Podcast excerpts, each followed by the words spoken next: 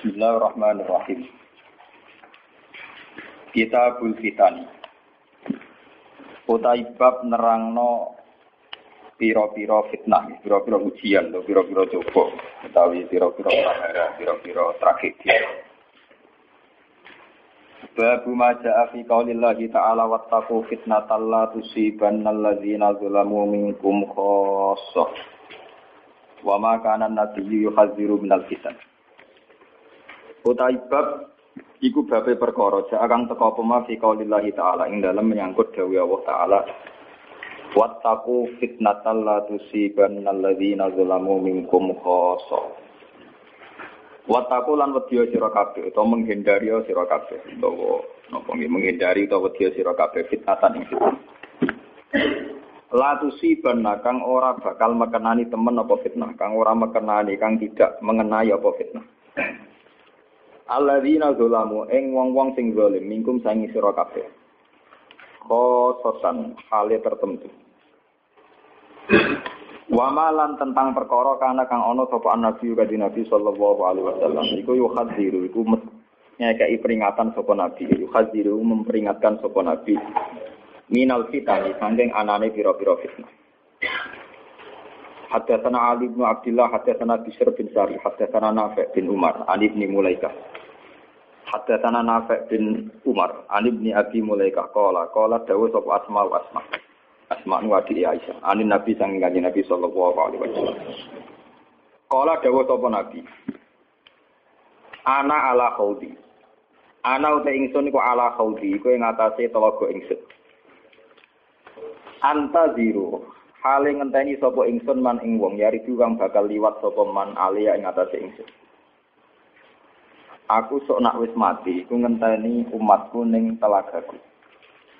Sawise tak enteni fayuk khodu mongko den alap mongko den dicabut di napa iki dicabut ditercerabut niku. Sapa binasen sapa pira-pira menungsa min duni saking arah ingsun. Fa'akulu mongkang ucap sapa ingsun umati umati utawi wong iku iku umatku. Fa'akulu mongko dawuh sapa Allah. Allah lewat malaikat. Sing jelas ning malaikat sing entuk kita king Allah saya Allah langsung fa'akulu domirin. La tadri masau alal qahqar. La tadri ora ngerti sira Muhammad. Masau ingkang hale padha mlaku sapa nas. Alal qahqar ing atase mundur ke belakang. Qala dawu sapa Ibn Abi Mulaikah Allahumma inni a'udzubika an narji'a ala aqabina Allahumma do Allah a'udzun nyuwun bawrek ingsun dikakalan panjenengan an narji'a ento bali kita ala aqabina ing atase pira-pira dalaman kita aunuf tanah utawa den fitnah sapa kita Haddatsana Musa bin Ismail haddatsana Abu Awana an Mughirah an Abi Wa'il qala qala Abdullah qala Nabi sallallahu alaihi wasallam ana faratukum alal khawd ana uta ingsun faratukum iku sing mapak sira kabeh alal khawd ing atase telaga la yurfa'anna ilayya rijalun yektine bakal den angkat temen ilayya maring ingsun sapa rijalun sapa pira-pira wong lanang mingkum sangi sira kabeh hatta iza ahwaitu sehingga ing dalem nalikane wis nekjo sapa ingsun to niat sapa ingsun li unawi lahum supaya iso nyekel sapa ingsun hum ing rijal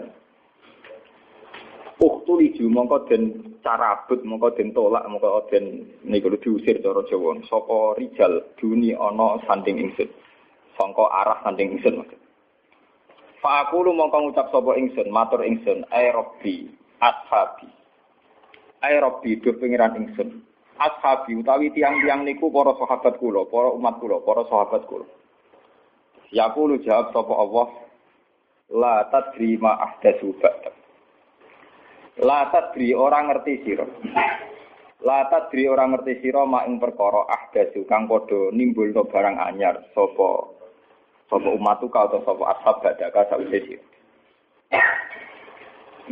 Haddatsana Yahya bin Bukair haddatsana Ya'qub bin Abdurrahman an Abi Hazim qala sami'tu Sahla bin Sa'd bin yaqulu sami'tu Nabiya yaqulu ana faratukum alal khawf ana uta ingsun faratukum iku mapak sira kabeh alal khawf ing atase telaga man waradahu syariba min Man desapani wong waroda iku berhasil ngliwati sapa man ing khaut sariba mengko ngombe sapa man minggu sange khaut. Wa man desapani wong sariba ngombe sapa man minggu sange khaut lam yasma mengko ora ngelak sapa man badau sause saraf abatan ingkang selawase. Nah niki dawuh Nabi layar iku yektine bakar liwat alaya ngatas ingsun sapa aqwamun pira-pira kaum. A'rifuhum kang ngerti sapa ingsun hum ing aqwam. Wa ya'rifuni lan ngerti sapa aqwam ne ingsun. Saya kenal mereka, mereka kenal saya. Tapi akhirnya summa yukhalu baini wa bainahum. Mongko nuli den alang-alangi sapa baini antaraning ingsun wa bainahum lan antaraning aqwam. Pun nggih kula terangno nggih napa. Niki termasuk hadis-hadis sing sifate niku gawat darurat. Niki sifate gawat danten mulai kita buka. Jadi itu ini kitab Bukhari juz empat ya. Jadi Imam Bukhari di juz terakhir, di juz empat itu nerangno Kitabul Fitani, nerangno fitnah-fitnah atau prahara-prahara sing ape dialami tiang-tiang atau generasi sause Nabi la yaumil nabah. Ya. Ini ngono tenan.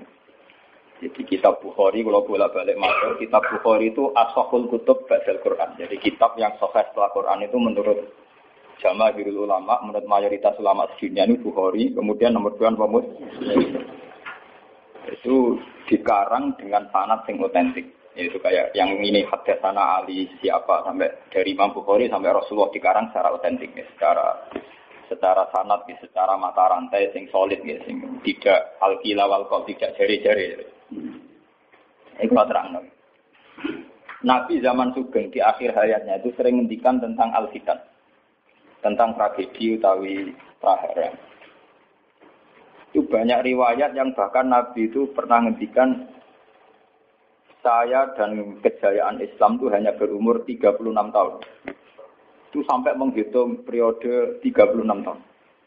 Juga banyak riwayat yang bahkan secara detail saya mencium turba di mana nanti cucuku terbunuh di situ. Apa kamu gelisah Muhammad? Iya. Kata Jibril, jika kamu mau, saya tunjukkan di tanah mana nanti cucumu akan dibantai. Itu riwayat jauh sebelum Sayyid Husain dibantai di Karbala. Termasuk riwayat-riwayat yang se-ekstrim ini. Jadi ini terus ngaji kalau tinggi-tinggi bahwa nanti pada akhirnya saya mau bunuh rokok itu rawung dolim tok. Termasuk kita-kita sing soleh. Jadi sempat masuk swarga. Wong pun tok haud tok haud Nabi berarti mendekati nopo? Warga bahkan bagian riwayat Khalid bin Abi Tufein. Makanya kalau ini cerita, ini amun salah paham tuh. Orang Khawarij itu soleh-soleh wong. Justru karena kesalehannya itu melahirkan tragedi dalam Islam. Karena karena solehnya itu kemudian mengharamkan barang yang mubah, mewajibkan barang yang sebetulnya hanya itu benar. Penyakit wong soleh mesti begitu. Ane jajal awet ke itikaf ning masjid seminggu, soleh seminggu. Nggak metu perpal perempuan, nggak menjagungan di rumah. Orang ilang pengeh. Padahal ilang pengeran bisa di rumah, bisa di dalam. Cuma dia ini selerane kan ilingnya yang bet. Orang itikaf seminggu ya, oke kira kak. Nggak kata. Nggak gue senang pengajian yang ngono. Wong ini orang senang ngaji, ngaji sentuh kok uang lima. Gelem tidak apik tau ora. Padahal di rumah ngurmat anaknya ya apik. Paham ya? Neng pasar dagang rumah anak putu ya. Cuma A P M kan kiai dari pelepak-pelepok di masjid. Tapi gara-gara pelepak-pelepok di masjid seminggu ya kira-kira tengah. Terus menfonis orang lain. Wah kata. Jadi sebentuk kesalehan itu pasti melahirkan tragedi. Itu tadi, kamu itikaf di masjid seminggu saja. Kamu akan janggal sama orang-orang yang berkeliaran di jalan-jalan. Hanya kamu anggap tidak sebaik kamu. Apa dengan Tuhan kalau di jalan-jalan terus? Kamu nyai di satu daerah yang ngaji sepuluh dua puluh. Nanti kamu kecewa. Orang sini gak seneng ngaji, gak seneng kebenaran, gak seneng kebaikan. Padahal orang yang di rumah mungkin merawat anaknya juga ibadah. Gitu, oke. Merawat keluarganya juga ibadah. Hanya karena dia tidak ngaji sama kamu, kamu anggap tidak ibadah. Padahal di rumah juga ibadah dia. Nah ini orang Khawarij dengan background kayak itu itu paling mudah begitu. Sehingga orang-orang ini nanti ketika sudah sampai ke surga, kemudian ketemu Nabi, kata Nabi mau disampaikan ke Khaldun Nabi. Dia mau sampai ke telaga Nabi. Tapi pas mau sampai ke telaga, terus Nabi diingatkan oleh Allah, Mas, mereka tidak layak masuk surga. Innahum qatahdatsu ba'dak. Mereka bikin bid'ah-bid'ah setelah kamu. Tapi itu umatku ya ya Allah, saya kenal mereka, mereka kenal saya. Ya, tapi sukon-sukon itu harus kamu harus dijauhkan dari surga. Dan ini kalau cerita, kenapa kesalahan melahirkan tragedi? Kalau cerita, dalam semua sejarah dunia selalu tragedi itu dimulai dari kesalahan. Ya, mun virus yang terlambat kan, mulai sampean ngaji sing. Semua tragedi dunia itu dimulai dari kesalahan. Paling enggak klaim kesalahan. Ya, paling enggak klaim apa? Kesalahan. Karena semua bentuk kesalahan atas nama agama tentu langsung dikaitkan dengan Allah. Bertautan dengan hukum Allah. Kalau sudah kamu yakini itu hukum Allah, tentu kamu dengan mudah akan menghukumi kafir siapa saja yang menentang, karena kamu anggap melecehkan hukum Allah. Akhir dari itu tentu kamu akan tahlilud dam. Nak ngono wong iku halal. Ini ki rungokno tenan. Karena setiap pelanggaran atas nama agama tentu dianggap melanggar hukum Allah. Jika orang yang mengklaim demikian kan mudah mengkafirkan orang lain karena dianggap wani pengerah. Paham ya? Nah, kalau sudah menfonis orang lain berani Tuhan, tentu darahnya dihalalkan. Kayak kasus kaum Khawarij. Sebetulnya saat Ali Mu'awiyah itu melakukan konflik atau terjadi konflik, saling bunuh, saling perang, kelompoknya Ali Mu'awiyah saling serang, itu kan tragedi duniawi biasa. Dalam hidup pasti ada gejolak, ada demonstrasi. Ya, ada perebutan kekuasaan. Sebetulnya itu kan fenomena sosial biasa. Misalnya kiai-kiai drengki-drengkinan. Maksudnya kiai drengkinan dengan bakul bakso kan gak mungkin. Bakul bakso drengki-drengkinan dengan bakul bakso. Orang malah dengan bakul es rukun. Tidak bisa kamu logika. Panas musuhnya adem. Bakul bakso jajar bakul es rukun. Mereka baru makan bakso tuku. Tapi bakul es bakul es pada ademnya itu kah? Bukan. Mereka saingan, itu menunjukkan anak saingan tak jenis. Mulanya kalau aku itu rada aman. Mereka yang nyanyinya aku, dua alimnya sekali beraku, aman. Paling orang saingan, aku adir, Mustafa. Udah kelas-kelas ringan kan, musuhnya ke kelas. Mulanya kena ngalim, tulisan kaliber. Jadi rapat itu musuh. Maksudnya ngalimnya kaliber, terus fasilitas biasa. Uang rapati nyucuk, uang rapati hormati, uang apa drinki apa? Kalau yang mak turu teman sang nengkol itu drinki apa?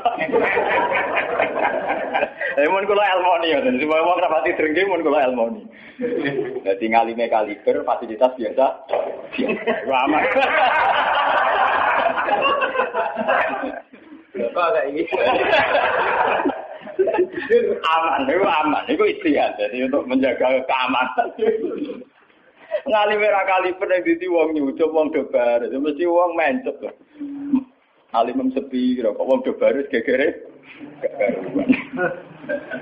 Niku termasuk strategi ngadepi napa prahara. Artine saged saged ilmu sebenarnya secara ijtihad itu bisa napa? Bisa den.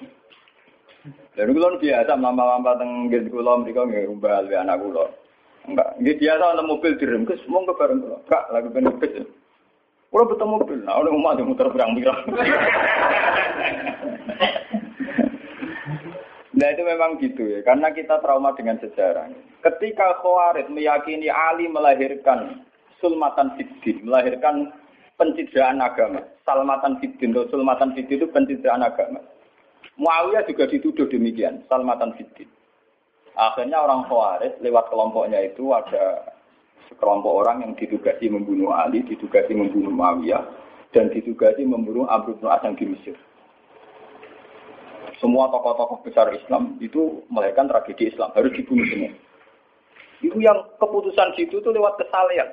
Mereka orang-orang soleh, orang-orang khusyuk, senang iktikaf, senang zikir. Dia punya keputusan sing lahirno tragedi dalam. Makanya kamu jangan kaget, kenapa di Irak itu banyak perang saudara, di Mesir, di Sudan, di Khartoum, di Darfur, di Somalia. Itu kalau sudah perang berani mati, karena mereka mengatasnamakan agama. Nah, kalau agama berarti merasa dia punya titah Allah, titah Allah. Sehingga kelompok lain, ya orang Sunni, Bantai Syiah, Syiah, Bantai Sunni itu biasa. Makanya kita disyukur, kalau boleh-boleh ini, kita harus syukur sebagai bangsa Indonesia. Bangsa Indonesia di filosofi bedol guri. Soalnya menggerem-menggerem ngelas neng guri. Orang terus bah. Ini susuku jadi wong Jawa. Cari rasa cocok ya wong Grudal Grudal. Cari rasa-rasanan kiai beda partai yang wong Grudal bagus sekali. Karena ada sampai pembunuhan. Paling banter yang dikisi pelatihan ngirim tarmihim tarmihim. Aku tak pikir ramahan tim, tak pikir bodoh ramahan tim deh. Ya paling misalnya mati dikisi yang ngeluh sedikit. Orang yang mati. Paham, semenjak itu tragedi itu tidak dimulai dibunuh non-muslim, tapi dibunuh orang Islam. Semenjak peristiwa Ali Mu'awiyah. Dulu Umar itu matinya masih keren. Umar itu dibunuh oleh seorang Yahudi, Abu Lulu, seorang Majusi, Abu Lulu'ah al-Majusi. Era Utsman banyak riwayat mengatakan yang membunuh itu banyak yang tidak Islam.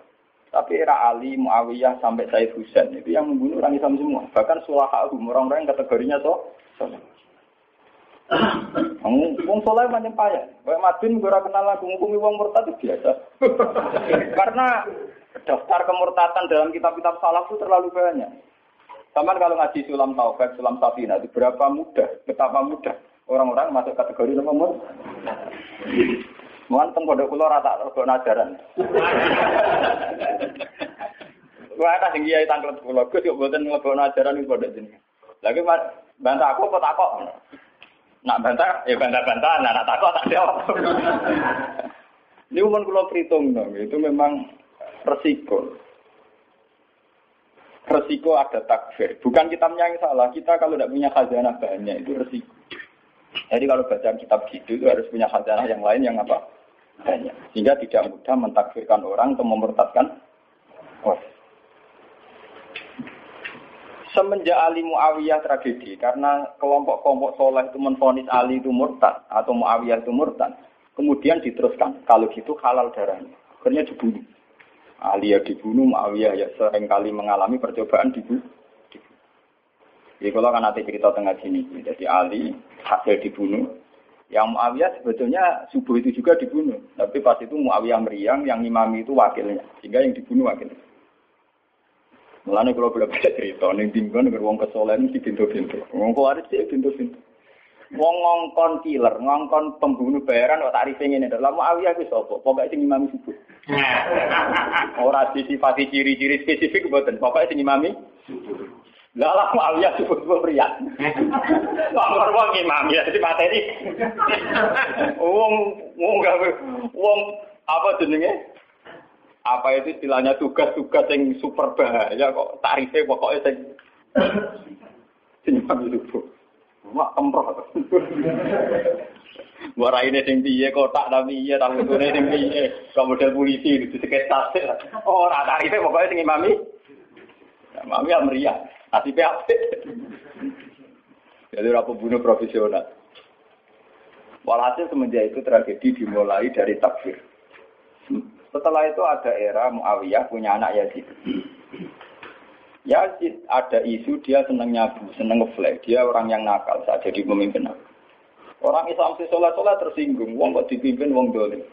Cara orang Islam ekstrem wong kok dipimpin wong ra sholat. Wong ra bener kok mimpin wong bener. Wah, akhirnya Madinah bergejolak. Madinah bergejolak ini kemudian banyak yang memprovokasi Sayyid Husain supaya ngambil alih kepemimpinan sinten. Sama nak cerita ni tragedi-tragedi kesalahan. Walhasil Sayyid Husain akhirnya lewat bantuan orang-orang Kufah. Orang Kufah itu saat ini dari wilayah Irak ya. Jadi kayak Kufah, Asfahan, terus Nahrawan itu ikut wilayah Irak. Ketika Irak pecah dengan Iran, ikut wilayah apa? Iran. Dulu yang situ semua itu namanya orang dulu kalau bilang itu Kufah sama Basra. Gitu, okay. Makanya kalau di kitab-kitab Nahwu semua kitab salaf kalau bahasakan kawasan itu kalau tidak kawasan Kufah ya napa? Sekarang di bahasa internasional lebih dikenal Irak semua. Tapi kalau dulu orang bilang itu Kufah, Basra, Nahrawan, Asbahan, Khurasan. Itu kan kawasan-kawasan situ. Enro sampean. Orang-orang Kufah datang ke Madinah. Ya Husain, karena yang itu dulu kita-kita yang nanti di Kufah siap membeat jenengan jadi khalifah. Siap dukung jenengan jadi apa? Khalifah. Ini ku mengkudeta kepemimpinan ya. Ya sih. Sayyid Husain sebagai orang junior, beliau konsultasi sama Sayyid Ibn Abbas. Ibn Abbas itu pernah paman. Karena Ibn Abbas itu misananya Nabi. Ya, Ibn Abbas itu kan misalnya di Sinten Nabi. Beliau itu sugeng nganti era Sayyid Husain ya. Ibn Abbas sugeng nganti era Sayyid Husain. Ketika Sayyid Husain konsultasi sama Ibn Abbas, dihentikan ini. Yabna ammi al-Kufah la tafi. Sopo sing ape dukung kowe? Tiang Kufah ya ammi. Wong Kufah, wong Kufah atau jujur. Wong Kufah itu bulat gak welet. Al-Kufah la tafi. Wong Kufah nak janji atau nepah? Nepah. Dulu kayak kawasan Kufah ini sampai kalau cerita sejarah bin zaman roh. Kan tiap daerah kan diterkenalan dewe-dewe. Ono daerah terkenal bedol guri, ono daerah terkenal badoan. Ibu tenan borat tiap daerah kan diterkenalan dewe-dewe. Yang repot terkenal bedol guri, ono terkenal kaya Madura badoan, ono terkenal daerah oh daerah kono wah medit kabeh. Nak kawin nang Sunda wah wani wong lanang kan tiap daerah dia terkenalan sendiri-sendiri. Paham ya? Karena perilaku budaya orang mesti ada ciri. Nah, itu di era itu, Kufah itu punya ciri khas al-Kufah latafi. Wong Kufah mesti meraju, meraju. Tenang. Walhasil akhirnya saya Husain minta maklum ya, minta supaya dimaklumi. Ya Ami, saya ini sudah bertekad untuk menuruti permintaan orang-orang Kufah. Jadi meskipun paman saya melarang, saya tetap berangkat. Kata Ibn Abbas, ya sudah kalau itu jadi keputusan kamu. Melane Sayyid Husain terkenal Sayyid sing brengkel. Melane kena dititeni. Sayyid sing turunan Husain itu rata-rata brengkel-brengkel. Nggih, kados orang Iran itu rata-rata Sayyidnya Husain. Kados Abdul Qadir, kados Syed Muhammad Al-Hasan. Makanya kalau Syed Muhammad itu Al-Hasan rata-rata karena Syed Hasan dulu itu yang punya keputusan amul hikmah. Jadi tidak mau perang. perang. Sehingga era Sayyid Hasan yang dikatakan amul istimah. Tahun bersatunya umat. Era Husain betul. Walhasil walawalai cerita Sayyid Husain bersok dibawa orang Kufah menuju Irak. Pas sampai Karbala. Itu Sayyid Husain bilang gini sama pengawal-pengawalnya. Ini sampai mana? Ini Karbala ya Husain. Saya pesan hadihi karobun wabalahun. Ini karobun, kesusahan wabalahun dan tragedi ujian. Delalah pasukan yang dikirim Yazid bunuh Sayyid Husain ya pasti mudi. Dan itu yang diperingati orang Syiah di sepuluh Muharram. Yang disebut tragedi apa? Karbala. Makanya bendera-bendera Syiah itu tulisannya ya Husain. Karena orang Syiah meringati hari meninggalnya Husain itu jadi hari suci betul. Dari besarnya orang Syiah itu hari tragedi Kabupaten Sinten. Bisa, yaitu di Karbala. Nah, kemudian versi cerita itu bulat. Kalau versi Sunni, karena Sunni model Kiai Indonesia, model versi Husnul Zon, itu jarene niku pengawalnya saya, pengawalnya Mu'awiyah itu tidak disuruh bunuh, disuruh konsultasi saja. Cuma mereka overacting, bunuh. Sehingga dalam keyakinan Sunni bahwa Yazid itu tidak dosa-dosa amat karena tidak nyuruh nama. Tapi nak cara Syiah, nyatane mata ini kok dikelah-kelah, mata ini ya mata, mata. Wah, semenjak itu lahirlah kelompok Syiah besar-besaran. Siapa yang berbau Yazid, berbau Umayyah harus dibunuh. Kemudian dendam ini dijilmakan menjadi kelompok besar di dunia, yaitu Syiah. Nanti sama. Jadi Syiah itu nak muji-muji kaya-kaya agama itu dimulai Husain. Yes. Wes ngono Husain dalah bin Ali. Bin Nabi Muhammad idola sentrale Ali terus yang dianggap kesatria prajurit napa? Husain. Sehingga agama Syiah itu ya tiga itu. Muhammad, Husain, Ali. Karena referensi agama Syiah itu hanya ini. Ali zaman sugeng Nabi ya terkenal pahlawan perang, terkenal kesatria perang. Husain ya kesatria perang. Jika orang Syiah tidak punya rujukan kecuali sejarah-sejarah kesatriaan. Wahabi Musa wani mati. Kata Iran saat ini Ahmad bin Yazid. Itu orang Iran perasaannya begitu. Ngadepi Musa yang mati. Wani mati. Itu perasaannya ahli sunnah. Karena ahli sunnah ini idola. Ada sahabat yang bunuh-bunuh ya idola. Yang orang jelas ya apa? Idola. Wah akhirnya sahabat itu macam-macam. Jadi mati idola ada sahabat tokoh yang ada perang mirip. Terus Mustafa idola ada sahabat yang orang jelas. Sementing etikap. Terus, itu kelebihannya Sunni karena ngakui semua sahabat sehingga perilakunya variasinya buah banyak. Lho tenan niku boten kuyon niku. Karena variasi idolanya napa? Banyak. Jika orang Sunni bentuke ubit-ubit. Mungkin dah kebet itu. Mungkin dah kebet sing ngene. Oh pengamat itu ngamati salat ngono paling pusing. Muka ono sing standar. Salate wong Muhammadiyah, P K S, Salafi mesti standar. Carane ono eno pusing.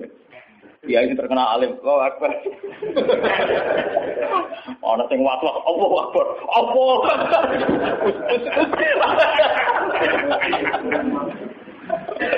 Oh sedekap ono sing ngene, ono sing ngene, ono sing santai. Ana sing labine ngancing nono selik. Karena orang Sunni terlalu banyak tokoh idola, karena keyakinan Sunni semua sahabat itu layak diikuti. Iku mbok barokah bolak nek keyakinan wong Sunni iku semua sahabat layak napa? Diikuti. Sahabat macam-macam, akhire wong Sunni macam-macam. Itu beda dengan Syiah. Sentral sejarahnya di Husain. Husain sebagai martel perang atau kesatria perang. Ali terkenal Al-Qarrar, orang yang reputasinya juga tentang nama. Jika dalam terminologi Syiah itu tidak ada istilah bil-hikmati wal-midhatul hasanah, sing sabar ngadepi Musa, sing sabar ora mahal tumpang Jawa niku. Paham ya? Sampeyan ngerti kenapa Syiah cara berpikir demi demi. Nek Sunni mboten. Nek kiai iku dhisik ning daerah Abangan. Mujite sik isletong ora mahal. Malah dungo. Wah cerita seputar rawani tok. Seputar sabar, seputar kawah, kawah. Jarang kok itu di wani jotosan. Jadi sejarah. Dengan sabar. Sehingga dalam tradisi Sunni itu tidak ada revolusi. Sampai sekarang. Beda dengan di Syiah. Libanon pengikut Syiah, Syria ya Syiah, Iran juga Syiah. Meskipun Syiah sendiri punya variasi, Syiah Imamiyah, Syiah Ismailiyah, Zaidiyah dan sebagainya. Tapi trennya sama, tetap menjadikan Sayyid Husain sebagai sentral. Emang ada langsung T V T V kan nonton loh, benderane Syiah tulisannya apa? Ya apa? Ya Husain. Nah sama idola kan buatan Husain. Idola Hasan, Sayyid Hasan itu rasa seneng perang. Tapi tuh mau ya kok. Jadi ya Pak Kiai Jawa, perang barang. Gerwapan titik, nopo poli. Ya, jadi sejarah berulang. Ya ora apa-apa. Jadi perang repot. Mau yo mirip perang. Lu cerita. Bon akhirnya setelah era Yazid, kemudian ada dinasti-dinasti. Kemudian era Yazid karena bin Mu'awiyah disebut dinasti Umayyah. Orang-orang penggemar Husain karena Husain itu mimpi Rasul melahirkan dinasti. Jadi disebut dinasti Fatimiyah. Sebenarnya dinasti Fatimiyah itu bukan dinasti turunan Husain, bukan. Karena saking cintanya ke Husain mengatasnamakan dinasti nopo.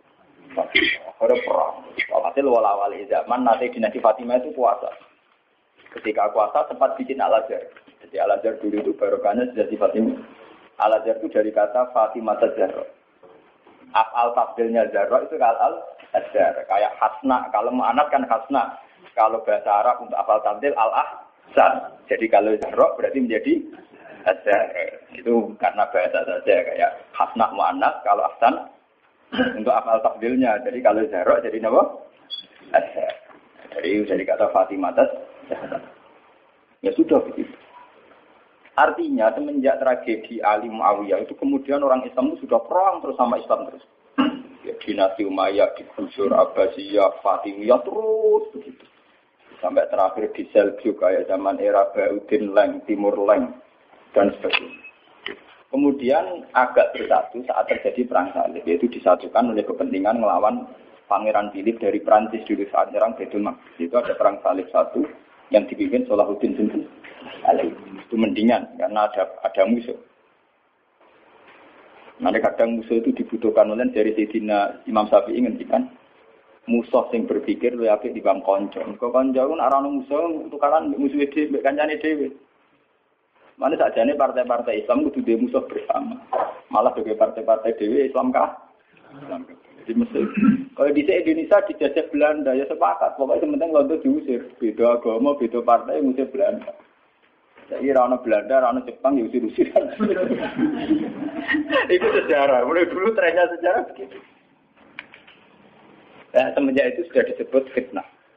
Kalau sudah fitnah itu latusi banal ladina tulamu minggum. Yang kena tidak yang salah saja, yang soleh juga kan kena. Kalau fitnah itu sudah kena, sudah jatuh, pasti yang kena semua. Yang soleh juga ikut kena. Akhirnya orang-orang soleh itu banyak yang minggat. Makanya banyak sejarawan yang mengatakan Islam di Aceh masuk Aceh itu ya abad tujuh. Jadi abad persis sahabat. Nabi itu kan sekitar tahun enam ratus sepuluh. Ya. Kalau Masehinya sekitar enam ratus sepuluh. Ya, dong, ya. Wong saat niki itu seribu empat ratus tiga puluh Hijriah. Berarti terpautnya dengan Masehi kan sekitar enam ratus tahun. Ya, enam ratus tahun. Karena Masehi sekarang kan dua ribu, saja dua ribu. Mas Hijriah kan seribu empat ratus. So. Ya, kisarannya ya terpaut sekitar enam ratus. Kenapa disejarahkan di Aceh itu era sahabat? Karena ketika konflik Mu'awiyah itu benar-benar ekstrim, itu banyak sahabat yang netral yang milih minggat. Gak melok-melok. Dia pergi. Dia saat pergi itu menuju Cina. Karena dulu kota populer itu Cina. Ya banyak yang sampai ke Cina.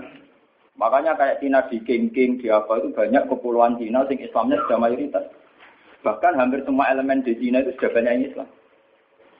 Termasuk pasukan. Makanya abad keberapa itu ada jenggo, ada apa itu enggak, kamu enggak usah kaget karena era sahabat saja sudah ada Islam di, di terutama di nopo niku sing nopo jenenge kepulauan Kinking nopo-nopo kabupaten atau apa kebeneran atau apa provinsi itu yang di sana itu. Sehingga apa Islam sudah merasuk di sana lama, termasuk banyak saja pasukan-pasukan Cina yang Islam. Makanya kayak cerita jenggo Islam. Terus Masjid Sampokong di Semarang itu diyakini jenggo Dzurriyyah Rasul itu memang masuk akal. Dulu ketika tragedi itu memang banyak Dzurriyyah Rasul yang pergi ke Cina. Nah itu ada nggak sampai Cina. Bekesatan, Bekawir, Rasul, pokoknya untuk Selat Malaka akhirnya tergambar doa. Sehingga Islam di Aceh tua betul. Orang sepakat pasti Islam pertama di Indonesia itu di Aceh. Makanya cara wajah, wajahnya orang Aceh itu lebih dekat ke Arab atau India. Karena dulu mbah-mbahnya itu kalau nggak Arab ya apa? India. Nah, wajahnya nak tunggu lama tunggu. Pokoknya orang-orang Yogyo, orang Solo itu mesti asli made in Kenya. Mau nih pesa, enggak berita. Pokoknya aja bangir-bangir. Nah ini mirip apa ini?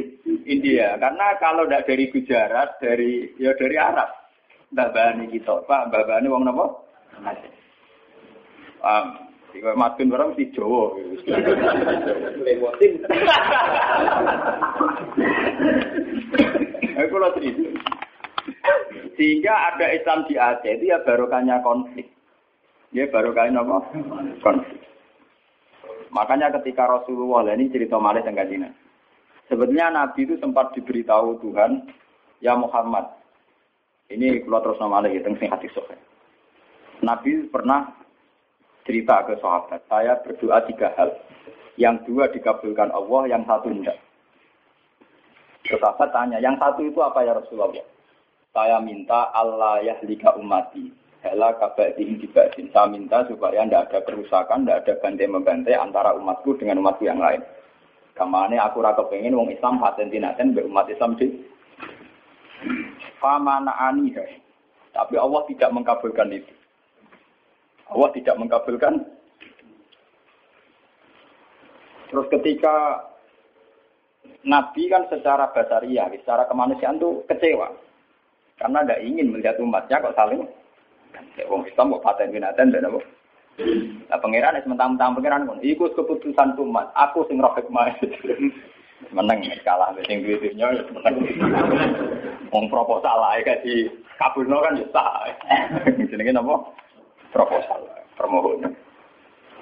Tapi ternyata sejarah membuktikan teori itu bahwa yang benar ternyata Tuhan. Ketika orang Islam di Timur Tengah tidak nyaman dengan kondisi Timur Tengah, banyak yang minggat, termasuk minggat di Siro. Akhirnya Islam di Siro patah, minggat di Aceh, akhirnya di Aceh patah. Sama seperti Pangeran Diponegoro, Pangeran Dinowo itu tukaran kecewa sampai keraton sudah minggat. Akhirnya orang Islam di Sulawesi, orang Pangeran sudah berkeliaran itu. Berhubung itu ada di pangeran kan tetap mental mimpinya kan pancet. Akhirnya ada pondok, ada gerak. Nah, umpama tetap nang keraton meneng Taman Sari terus demenan terus malah repot. Nah, nang keraton nak penuh dengan kenikmatan. Membakar selir pria punya selir, orang punya selir, ada punya apa? Artinya itu bukti bahwa semua keputusan Tuhan pasti mengandung hikmah. Malah nak ono kiai itu karan ning daerah iku apik. Tapi nak ra minggat malah rapi. Mergo gak menyebar. Kok kok ning kono. Dadi nek itu karan kudu ana sing ming. Iku nanti iso menyep. Nak ra minggat dadi udun ning kono. Dalaman delok sedare pondok-pondok gedhe ora barokah itu karan kabeh. Saiki ono Gus ning desa kok Gus pondok gedhe. Mergo ning pondok induk itu karan. Akhirnya nyebar. Zaman tanya saja, sejarah melilir boyo kerap gak sampai.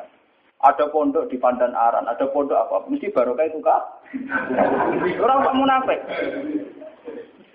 Loh, kalau ini keluarga kiai, saya dari keluarga dinasti Latem. Dulu banyak ada acara akhirnya nyebar. Ki Hamid Pasuruan itu keluarga saya, itu misanan sama Pak saya. Tukaran nyebar. Banyak balongan rata-rata kataran minggat dok tuban. Itu penting. Itu tadi kadang cuma ada buat kadang nutukaran ram minggat lagi. Jadi udah. Berarti perlu minggat. Nah, ini cerita. Sampai tanya sejarah manapun, baru kayak orang Islam ning Cina itu baru kayak tukar, tukaran, baru kayak minggat. Islam di Aceh juga baru kayak apa? Itu begitu sejarahnya memang begitu. Makanya dalam hukum takdir itu, hmm. takdir itu kadang tidak menyenangkan secara syariat. Tapi takdir nggak bisa dilawan. Ya karena itu tadi, itu sudah Tuhan. Tuhan itu kalau dengan hak prerogatifnya sebagai Tuhan, mesti jawabnya ini alamu malah. Saya tahu apa yang kalian tidak. Ngeran suatu mau konge, bahwa ini alamu malah nopo. Aku aluer roh, mungkin semua makhluk roh roh. Itu sejarah.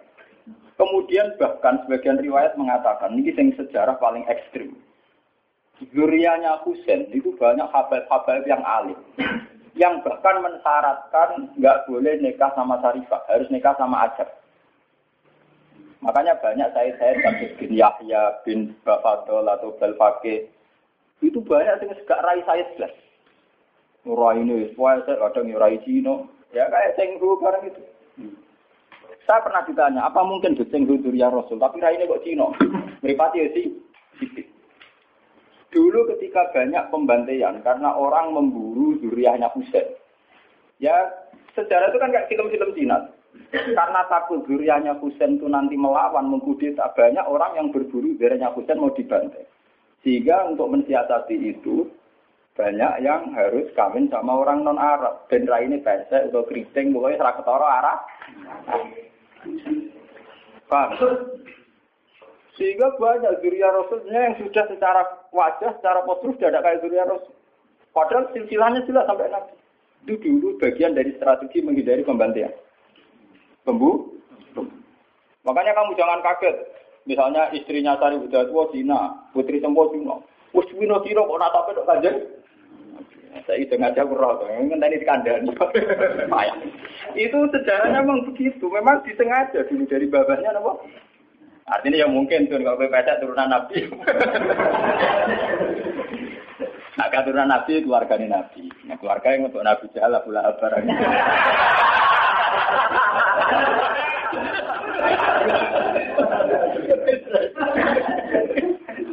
Aku lalu ada di kiai sering dibantah kayak kiai-kiai.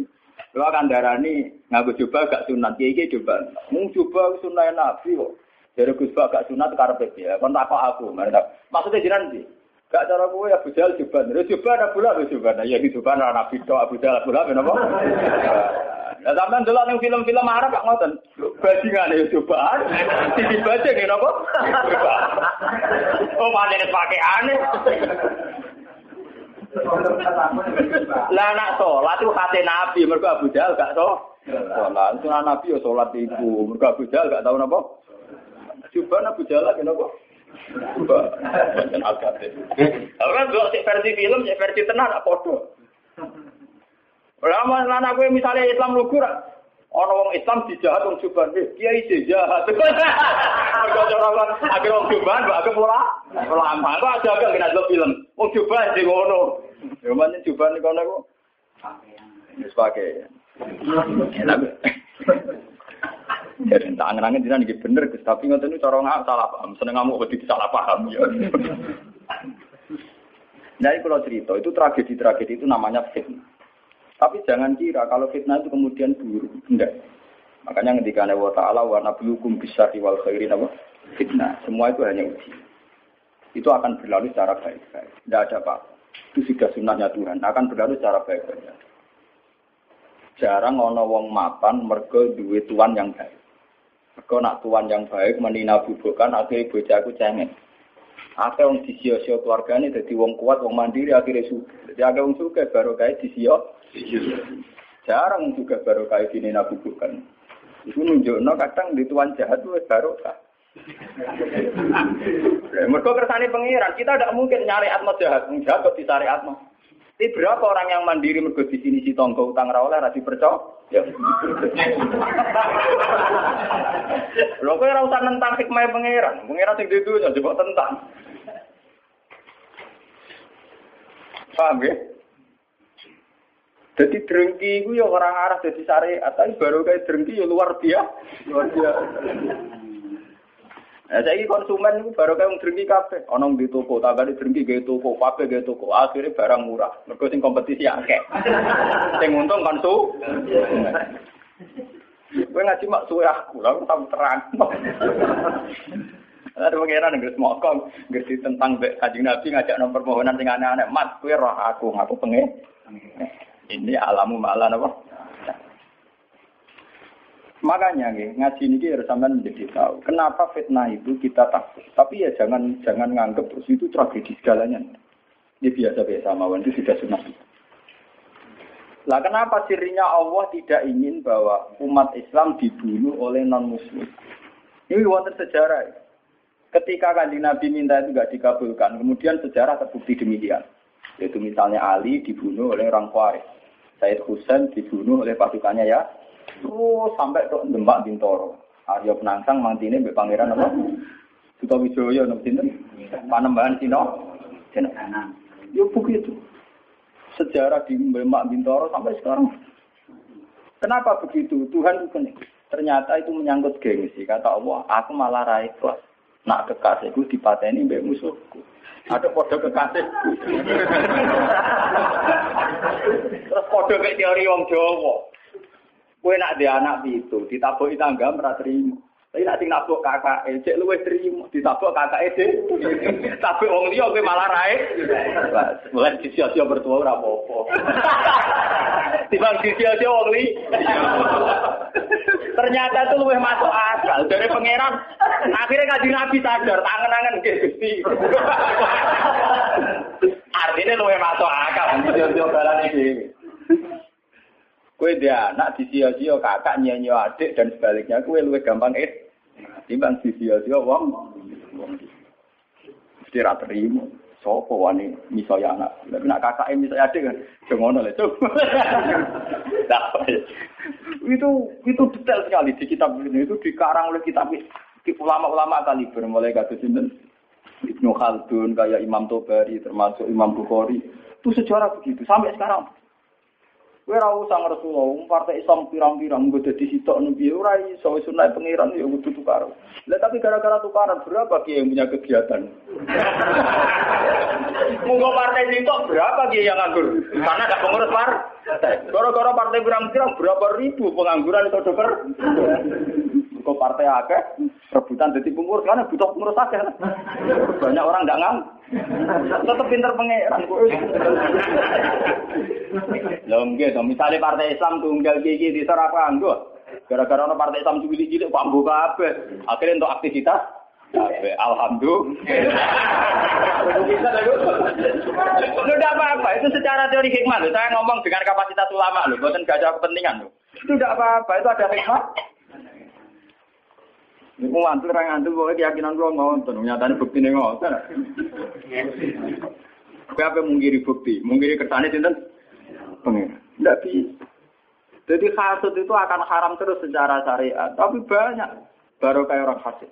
Coba sekarang obat-obat yang mengandung borak atau formalin itu udah ada yang orang soleh bongkar. Mesti rival bisnisnya atau lawan bisnis Gak ngarang Pak Madun Mustafa iso bongkar sindikat narkoba. Sing iso bongkar yang lawan sindikat narkoba. Iya betul. Apa iso bongkar ora-ora. Iya betul. Pengeran berwarai mana agar tua kok anak-anak ben Nabi jabe ini alam napa. Takoke malaikat-malaikat tak wong paling parah pengeran. Jabe pengeran ini anak-anak ala napa. Aku ora apa, ora aku. Itu bukti bahwa semua yang digedaki Tuhan itu pasti baik. Bahwa akhirnya tepat ada syariat. Misalnya kafir dia haram. Berhenti dia apa? Haram. Ini itu syariat. Ya, ya begitu. Ya, ada apa-apa. Haram mungkin tetap haram. Karena kalau di Guyunan, Gus, kalau nanti kita ke itu ya. Kados makan kewan-kewan sing bahaya kok ada haram kena apa? Saling mangan ulo ada haram dari bangsa. Lagian, aku itu mau apa nanti haram. Buat di halal kan malah ulontek, malah ramah kewan berbisa. Berat sih. Ya misalnya tikus halal kan gak ada wabah tikus. Berat sih. Jawab.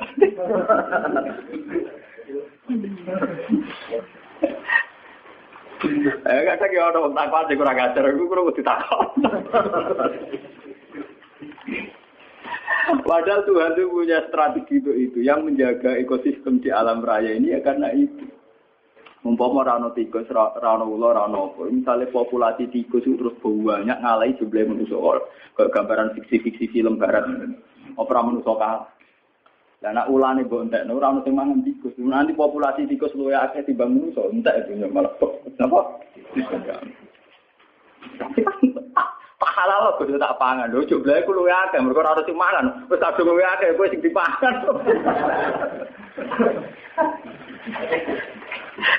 Itu memang repot. Menyangkut hal-hal begitu itu memang repot. Tapi semenjak ngaji ini sampai anak-anak bahwa ternyata Islam di Aceh sampai Cina bahkan sampai teng Samarkandi, Tashkent, teng Bukhara, Azerbaijan, Tajikistan itu dulu itu barokahnya konflik semua.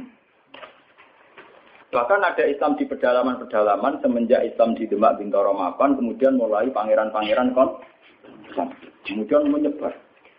Ada yang mok nenggone keraton jadi resi, ana sing dadi ulama, ana sing dadi pangeran di kampung-kampung. Makanya kayak Diponegoro sejarahnya dia bikin gerakan. Kemudian perilaku hidupnya dintekno nggo nulis takrib. Makanya terus yang dikenang beliau punya tulisan tangan apa? Takrib. Nah, mungkin dekne nyaman ning keraton nak malah men ning Taman Sari. Dia anak hikmah ini, tidak terjadi ulang. Itu maksud itu sudah hikmahnya Tuhan. Sebenarnya kalau tersakan, nah ini sing, ini guyon ini, ini sing bakat sing ekstrim. Kembali lagi. Lah kenapa orang-orang Khawarij, orang-orang soleh itu kemudian secara kriteria masuk surga, harusnya masuk surga karena mereka sholat, mereka soleh, mereka ibadah. Tapi ketika mendekati Haudur Rasul, ya, mendekati Haudur Rasul, pas diundang Nabi mau masuk haud, dilingno pengiran mat, innahum qad ahdatsu ba'da. Mereka itu orang-orang kriminal yang bikin tragedi setelah periode kamu Muhammad. Mereka orang-orang kriminal yang bikin tragedi setelah periode kamu. Tapi saya kenal mereka ya Allah, mereka juga kenal saya. Tidak, harus diusir. Ternyata dosa terbesar mereka adalah tahlil tidak mudah mengalirkan darah. Justru atas nama agama. Mane kula nyuwun teng pengajian niki, apapun kondisi kita, wis akeh ra cocok mbek wong iki wis ra.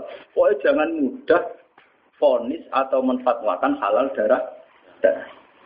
Misal kira cocok wong nganti sudul langit asal ije Islam utawa kafir dingin utawa kafir sing gak harbi wong ra jelas. Jare kula gedeng wong. Kuwi wis pateni ya. Rasa dipateni ya mati dhewe. Pokoknya hindari hak nudima, sesuatu sing berbau menghalalkan darah harus napa? Karena kita ini sudah kenyang, sudah kenyang dengan tragedi-tragedi kemanusiaan atas nama nopo agama. Nah, sama ada dua kondisi di sini. Perompak-perompak Somalia itu nang mejite mewah-mewah, mergo kampung Islam, mergo ngerompaku ternyata digo revolusi, gawe negara nopo. Nah, ya ora kempro-kemproan. Banyak tragedi-tragedi yang mengatasnamakan nopo Islam. Mergo terminologi agama kan kalau orang salah paham kan gitu. Cara bahasa dunia rampok. Misalnya dalam bahasa agama disebut ghanimah. Engko cara terminologi dunia mengatakan iku bojone wong, cara agama kadang diarani amat. Artinya apa? Agama bisa menjelma menjadi anarkis di tangan orang-orang tidak tanggung jawab. Paham ya? Karena ada ketamaan istihad. Enggak toh, sekali daerah ini goni marah panjang wong liya oleh tidak, lho enggak masalah. Paham ya? Jika mereka ya makanya banyak cerita-cerita ekstremis Islam yang yang kemudian berversi polisi pernah garong di toko mas ini, pernah ini itu. Karena mereka sekali meyakini satu keyakinan nganggep ngono iku goni. Merti. Misalnya pemerkosaan terus dianggap amat repot. Ana kerusuhan mei terus dianggap repot. Itu kan repot. Makanya nggih kula setuju model Islam-Islam sing familiar, Islam sing sederhana. Kula ngati-mati mboten seneng Islam sing sing aneh-aneh sing ekstrem. Ana kula salat sunat yo ora pati ya. Kula seneng Islam sing umum, kok Islam minimalis. Kula ngati-mati seneng. Kula nek ada bojo kula aku ora seneng kok, misale bis warga perkara kakean salat sunat ora seneng. Selain kesel yo repot. Aku kan mlebu swarga iku mergo pangeran niku bae Islame kok sederhana iku apik nggo jaga stabilitas. Nggo jaga apa? Kok repot. Martin rahmat Allah jembar mlebu swarga kok syaraté kok repot. Nek kadung rahmate jembar mlebu swarga sing syaraté mini.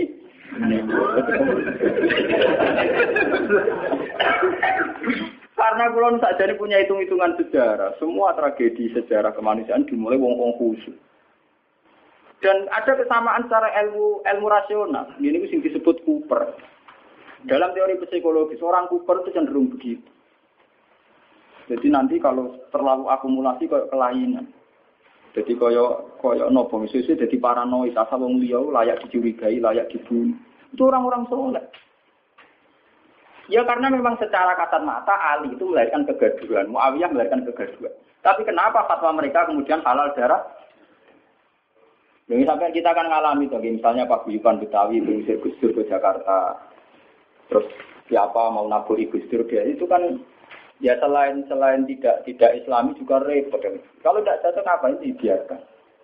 Toh tidak usah dibunuh juga nanti mati misalnya kan masih bisa disilahin. Kan ada kebenaran yang mujma' alaih. Misalnya kita sudah kok, kita bangun masjid. Saya tuh sering loh konsultasi sama orang-orang begitu. Saya tanya, kan ada kebenaran yang mujma' alaih. Misalnya kita sudah kok, kita ada. Ngapain cari kebenaran yang tidak mujma' alaih? Yang tidak disepakati ulama. Misalnya kita bunuh si A. Sudah tidak mesti benar menurut hukum Tuhan. Toh tidak mendesak. Apa ada cara di surga kamu harus bunuh orang itu? Jangan-jangan karena nafsu.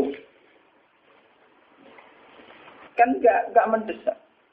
Nah kalau sampean tanya, tapi dulu zaman sahabat kan sering bunuh-bunuhan zaman perang. Perang itu beda dengan membunuh. Perang itu gentleman adep-adepan. Dulu sahabat ngadepi wong kafir adep-adepan. Nah kalau membunuh menikam dari belakang itu enggak perang, enggak bunuh-bunuhan, kamu bunuh sepihak. Wong lagi kongkong-kongkong mbok patahin. Ada tunggal, mun adep-adepan kerawakane. Perang itu kan adep-adepan. Makanya yang dialami Nabi dan sahabat itu perang bukan membunuh.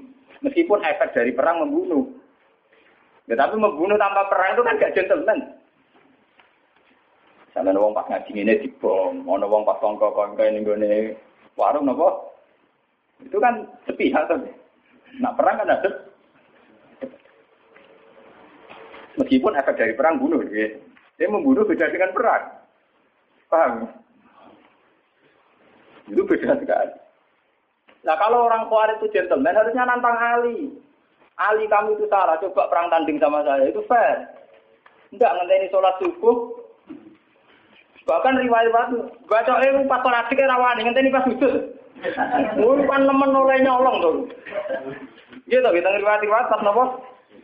Itu kan betapa ada gentleman-nya, enggak kesatri. Sholatin ala yubir, mateni musuhnya pas loro, pas perang loro, tiba ditabak nosek. Engkau naik selok, engkau naik semari perang tanding bener. Tanggeng kesatriannya kan.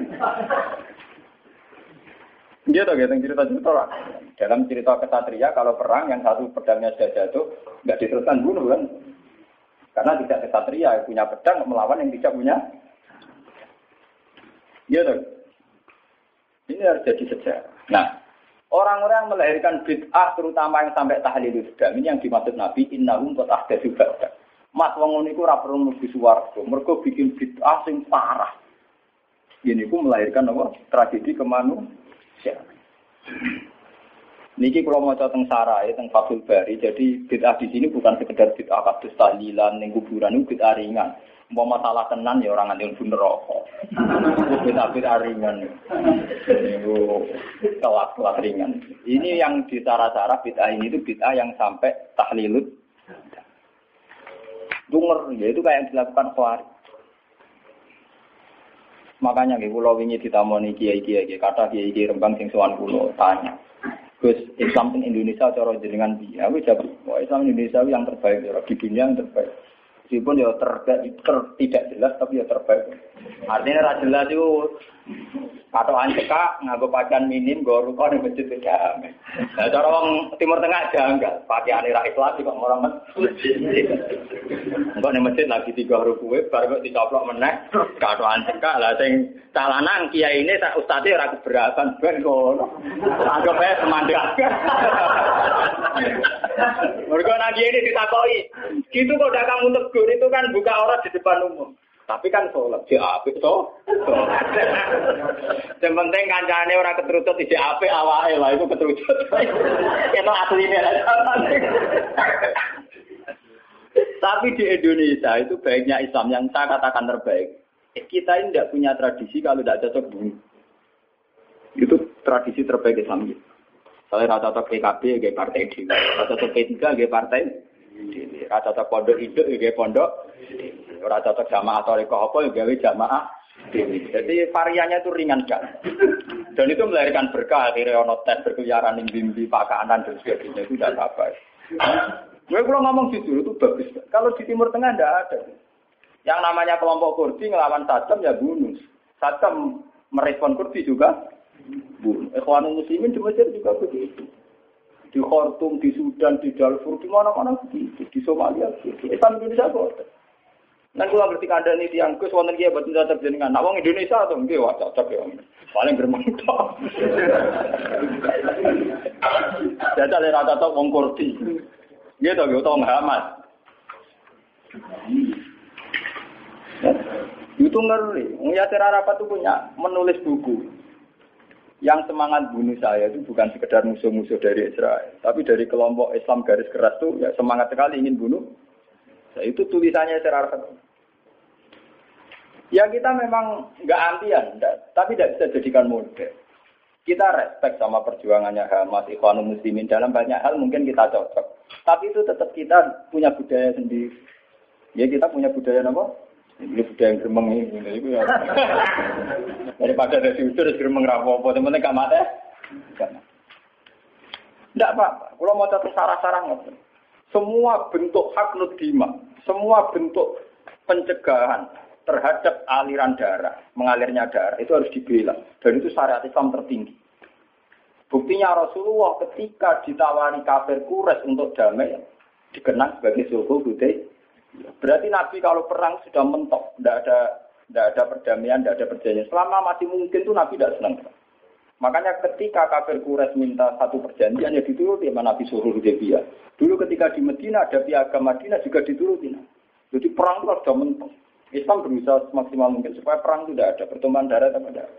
Jika dalam fikih ada disebut kafir zimmi, kafir mu'ahad, kafir musta'man. Itu orang-orang kafir yang tidak boleh diperangi karena statusnya tidak harbi. Har. Fikih itu hanya membolehkan perang sama kafir yang memusuhi Islam. Makanya ya waktu ruhum ya kalau mereka merangi waktu ruhum memang itu akhir ruhum.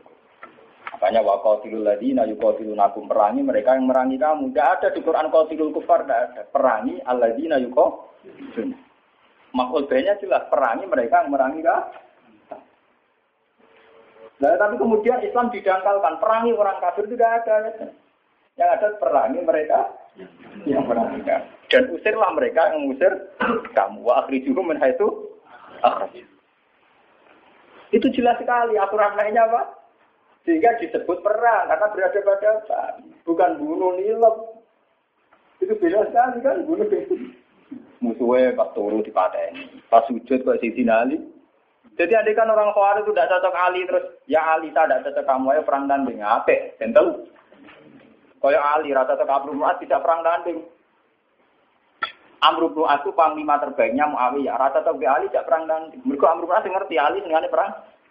Tapi Ali kan di pengapesan. Disebut karoma wawajahu, jari ini mereka ratau roh aurat. Kamane ratau roh auratnya wong dia.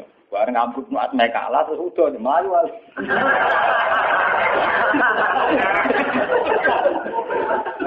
Ya ana TikTok kok niku mboten nak ora.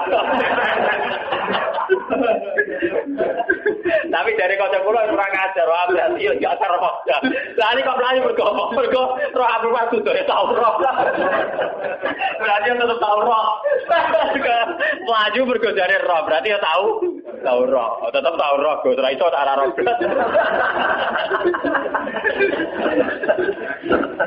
Eh, maaf ya udah kurang ajar.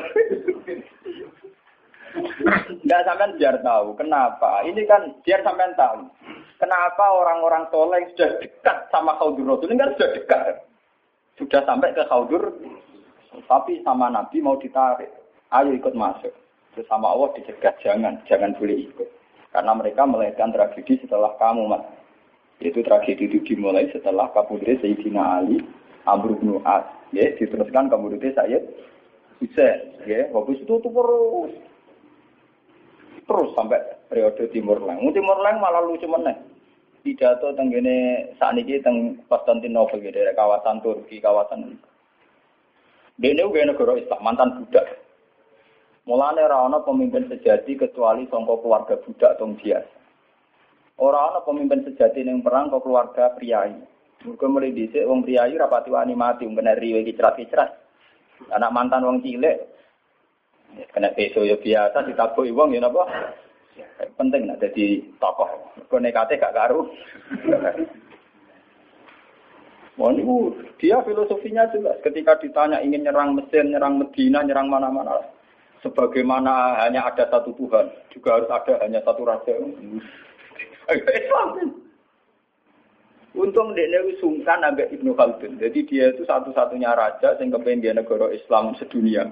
Rojo diwe dikirimi surat, anggar gak melak afiliasi ning kerajaane dekne diser diser. Periode Timur Leng. Ya semua kerajaan dulu memang begitu, kayak Majapahit, anggar ono kerajaan kecil disurati, melok utawa diserah. Nah melok ya terima dadi kadipaten. Nah ra gelem melok di. Ya Timur Leng ya begitu.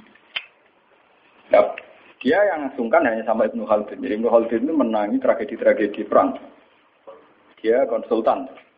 Itu begitu di mana-mana begitu. Kerajaan Islam begitu. Nah tragedi perang ini dianggap awaluman sana itu Yazid, karena yang membunuh sinten, Sayyid sinten. Namun balik teng cerita Syiah, karena Syiah itu kecewa dengan selain Husain Ali, maka dalam khazanah Syiah, dalam idola Syiah itu hanya ada cerita-cerita tentang kesatriaannya Sayyid Husain. Makanya di otak orang Syiah kalau ngadepi Amerika ya perang, ngadepi mana perang, karena mereka tidak punya khazanah referensi sahabat yang guna-guna, sahabat yang abian, orang mereka kuat, seraka aku. Orang apa? Paham ya? Terus kaum-kaum Khawarij ini, karena mereka soleh, ini sudah ada ke surga. Ya, sama Allah diingatkan, mas, mereka tidak layak bersandingan dengan kamu. Innahum qad ahdatsu nabab. Nah, lewat ngaji ini sampai kalau kairo, ah dasu itu bukan sekedar kita kayak tahlil, kayak klaimnya Wahabi itu. Kalau Wahabi itu berlebihan, mau sok ziarah kubur dihukumi syirik, kong tahlil dihukumi apa? Nak cara kula, itu menghukumi syirik itu yang ekstrim lah, dosa besar yang ekstrim, kayak yang bunuh. Saya berani bersumpah, saya itu kalau selain bunuh itu kula masih, kalau bunuh itu memang ngeri. Itu. Satu orang punya keluarga. Mulai cilik di rumah gede-gede buat pateni. Mulai di sini Nabi Sufi dia pinter. Nabi Sufyan, bukan Nabi Sufyan jenenge Hindu. Itu nak kurang ajari pol. Kita ngunyah-ngunyah jantungnya saya sinten. Ini aku pas ketemu Nabi pas satu Mekah nih. Mas, aku ben Islam damai. Aku mau perang ya. Weh, saya gigi empat mat. Aku mateni dalam pirang-pirang, dia mateni dalam pirang-pirang. Ini aku orang Arab dulu itu terus mengembangkan satu apa ya satu pegangan hidup Islam nurabi imsitoron wakotal tumuh imkibaron. Saya cilik tak rumah tak timang-timang gede-gede buat patah patah. Sebab itu dosa membunuh harus kita anggap akbaril kabair karena logikanya kan nurabi imsitoron wakotal tumuh nabo. Gitu. Cilik digolekno bedan dukun ditimang-timang kena nyamuk era olah. Arah kelar tubuh susu direwangi adol beras, direwangi utang-utang tong, gede-gede tipa. Mau perkara ziarah kubur, perkara bidah ngono. Iku beno ae. Ndak nganti ndak apa tok. Paham ya? Ketat awake. Lah misale karep kula nu ya dihukumi sing ringan. Nah misale ra cocok, misale kelompok Wahabi apa apa Salafi apa ora cocok ziarah kubur anggap orang kurang kerjaan kan ringan to hukumi ngono apa abote. Kita dihukumi orang gak jelas. Orang nak hukumi ku sirik. Wong kula sering nate crito nang kanca kula nu wong alim iso maca Fatimatuz niku mara Mekah. Tok kantor imigrasi tasih konangan nggo kitab Sawarikul Anwar, kitab Wasilah Syed Muhammad. Enggak cara Wahabi sirik. Niku kitab iki tidak dak polisi Wahabi. Bariku dilebokno kantor, kon maca syahadat. Wong alim iso maca kitab disyahadat to meneh. Aku lagi gugus urip-urip maca syahadat gak ikhlas. Dibate, kenapa? Islam mulai buai maca kitab cuanggih dibaptis karo maca napa? Moko sing anggap di Lagu orang tak mau cakap tapi keluar. Saya pada data tu keluar. Saya mati ramu. Lari kalau nak dihukumi, kalau sering tapai tiang-tiang, kes hukumi ngaten. Wingir tangga kalau nanti ngabundu. Kalau akan nyolati tang musola kalau ni keluarga ni tengah nyolat. Mungkin itu kan mungkin si janda saja mungkin. Soan kes, mungkin itu eh sering tak kes. Mung senengane ngenter wong mati kok gerem mati.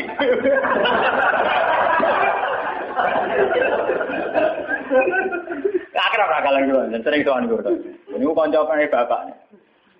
Mung dereng dipanggil kok. Gak gak ta mati aku lha mor dadi mudun iki mati malah lara. Malah ra ono sing nawat kan.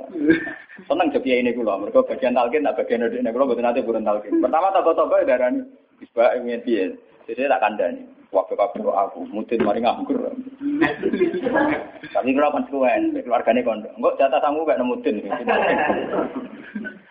tanggur tangguh. Gus, wonten tonggo. Niku nak sholat niku madhep ngetan. Saat itu namung setungkan. Aliran kepercayaan bono. Niku corong jenengan sepuluh. Jika nak mati, misalnya kipun tua. Niku disolatin apa mboten. Oh, yang anjiran takoi sholat rasolat itu jaringan. Mungkin kalau takoi itu sirik taurah. Ini ngarep wong akeh lho, Jom. Nggih kada wong sing semangat darani sirik nggih kada. Oh, aku paling ra semangat darani hukum sirik ambek ra. Anak sholat kira sholat itu ringan. Sadar ngungumi rasa sholati, maksudnya kira rasa sholat kon anak ya bento. Karena ke ekstrim itu memang ya nyun saya, saya itu tidak sependapat dengan Wahabi itu. Wahabi itu paling gampang pakai terminologi ini sirik ini. Sirik gitu. Boleh bilang aja kayak ahli sunnah. Ahli sunnah itu kan ringan kalau ngukumi orang. Gendul. Fasek itu kenapa? Gendul. Jadi arah tasak baik uang. Tidak ada uang tukang zina hukumnya baik. Fasek. Gendul. Misalnya ada uang tukang garang. Penjahat. Dan kayak tiga gampang. Uang tukang zina. Wah, W T S. Lonteng. Boleh dia mau ngukumi sirik. Akhirnya di istilah wadah. Malah ahli sunnah setau ke istilah wadah. Mereka gedari bahasa sirik. Gedari bahasa apa? Ada P S K. Oh, lonteng. Jadi hukumnya apa? Ya lonte ora ana hukume, wae hukume apa? Wong tukang maling penjara. Ya, bajingan. Wong tak jelas itu. Tahu tapi boten. Pokoke dosa sirek, apa dosa apa? Padahal iki hukum sirek, itu keputusannya Tuhan ekstrem mergo inna wala ya firu. Ayusrokan apa? Di tarwane sirek itu dosane ra kena disebut. Lah nek dihukumi liyane dhewe kok mlebu wae biru maduna. Maduna. Tak lumayan. Lari dapur kok ngoten. Nek sampean takokane urusan salat cara salat, iku tak jawab gampang. Nek keyakinane sampean sampean ra gelem nyolati ora usah salat. Mboten Gusti kula njenengan. Nek jenengan dimen nyolati kok nyolati nek boten. Lah ngono kan ringan ta ngono. Nek ringan cocok kok. Kaya aku dadi kiai sing fatwane sing bagian ringan. Aku tadi nak teng daerah-daerah saya kadang misalnya sisa-sisa aliran Darmogando, aliran Kejawen, macam-macam atau sekuat atau sehingga setelah ada Islam pun ya masih kan.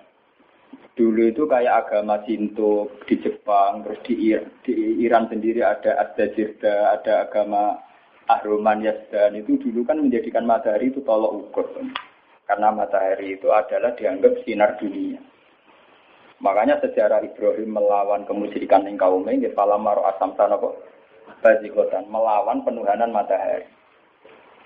Nah, dalam teori kayak di Jepang di mana-mana itu kan matahari dianggap sentral sehingga dulu itu ukuran ukuran salat itu yang ngadep matahari atau tidak. Ini sejarah. Paham ya? Karena matahari dianggap sentral, dianggap kayak semi Tuhan sentral. Ini. Sebab itu ngendikane Nabi ojo sampai sholat ketika matahari baru terbit. Juga jangan sholat ketika matahari mau terbit. Saking susahnya Nabi melawan tradisi mendewakan matahari. Sampai Nabi ngendikan fa inna huma qornas syaitan. Fa inna hatatlu qornas syaitan. Karena sudah mendarah mendaging dulu orang ketika periode sebelum Masehi sampai setelah Masehi menganggap matahari itu sumber sinar, sumber segalanya, sumber kehidupan. Sehingga dulu orang itu kalau orang Arab, ini kan malah kan orang Arab itu nak ngitung yang kanggo sernya ini. Iku ketok nak orang Arab yang jahiliyah tenan, jenate syirik tenan. Orang Arab itu kalau darani timur itu kan masyrik, nak darani kulon mas. Terus nak darani napa mriki budi. Gitu. Gitu iku napa jarubi. Napa?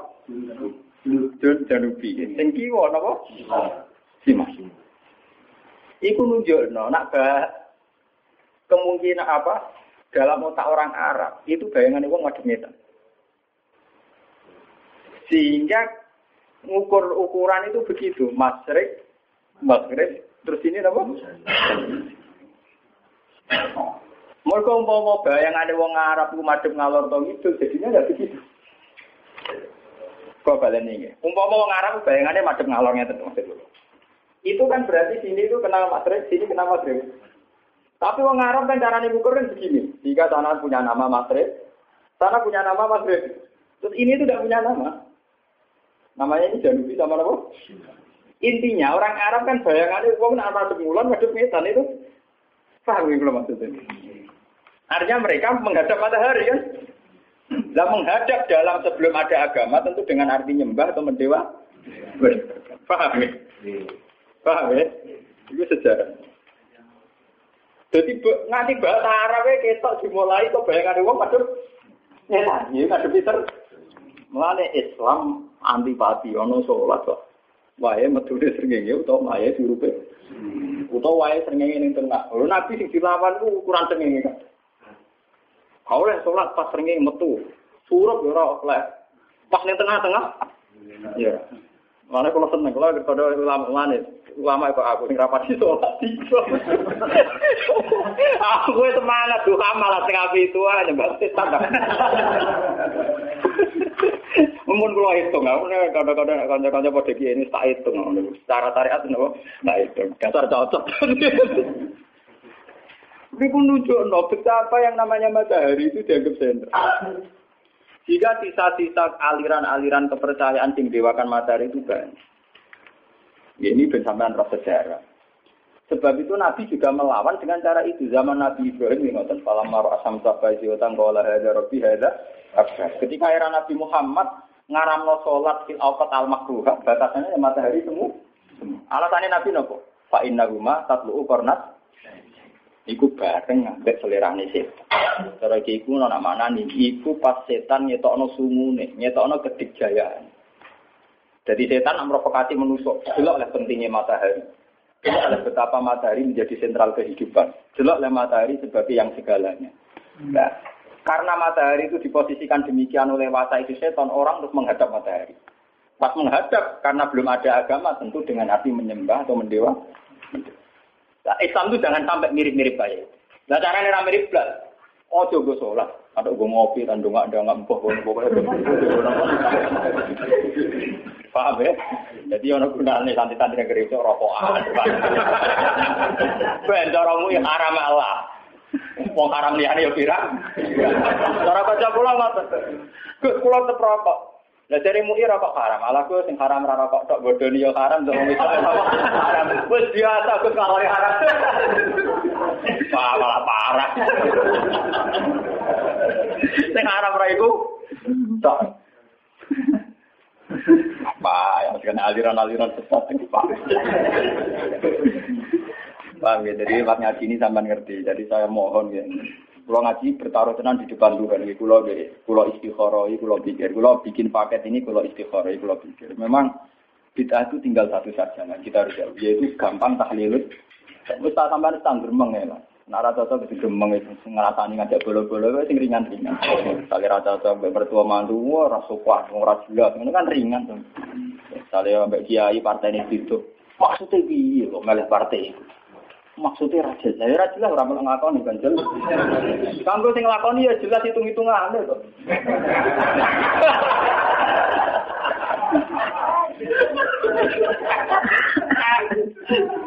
Oh, ngomongnya orang melakoni ya orang hitung-hitungan. Kamu sing lakoni ya jelas. Jelas. Nanti kalau kertas kok ikut sudah nak buat derek nyalek-nyalek tanah muka. Kalau ini nambah laris, gara-gara kalau jaga peragi politik, jadi tamu pulau nggak kata, tapi tak pisau ya mereka. Aku lama tak tahu hukum tak jawab bang. Tak tahu partai-partai pisau lihin, anti partai lihin. Nanti kalau tak, berarti jenang jenang jenang golput. Orang ya tetap milah, tapi separuh ya.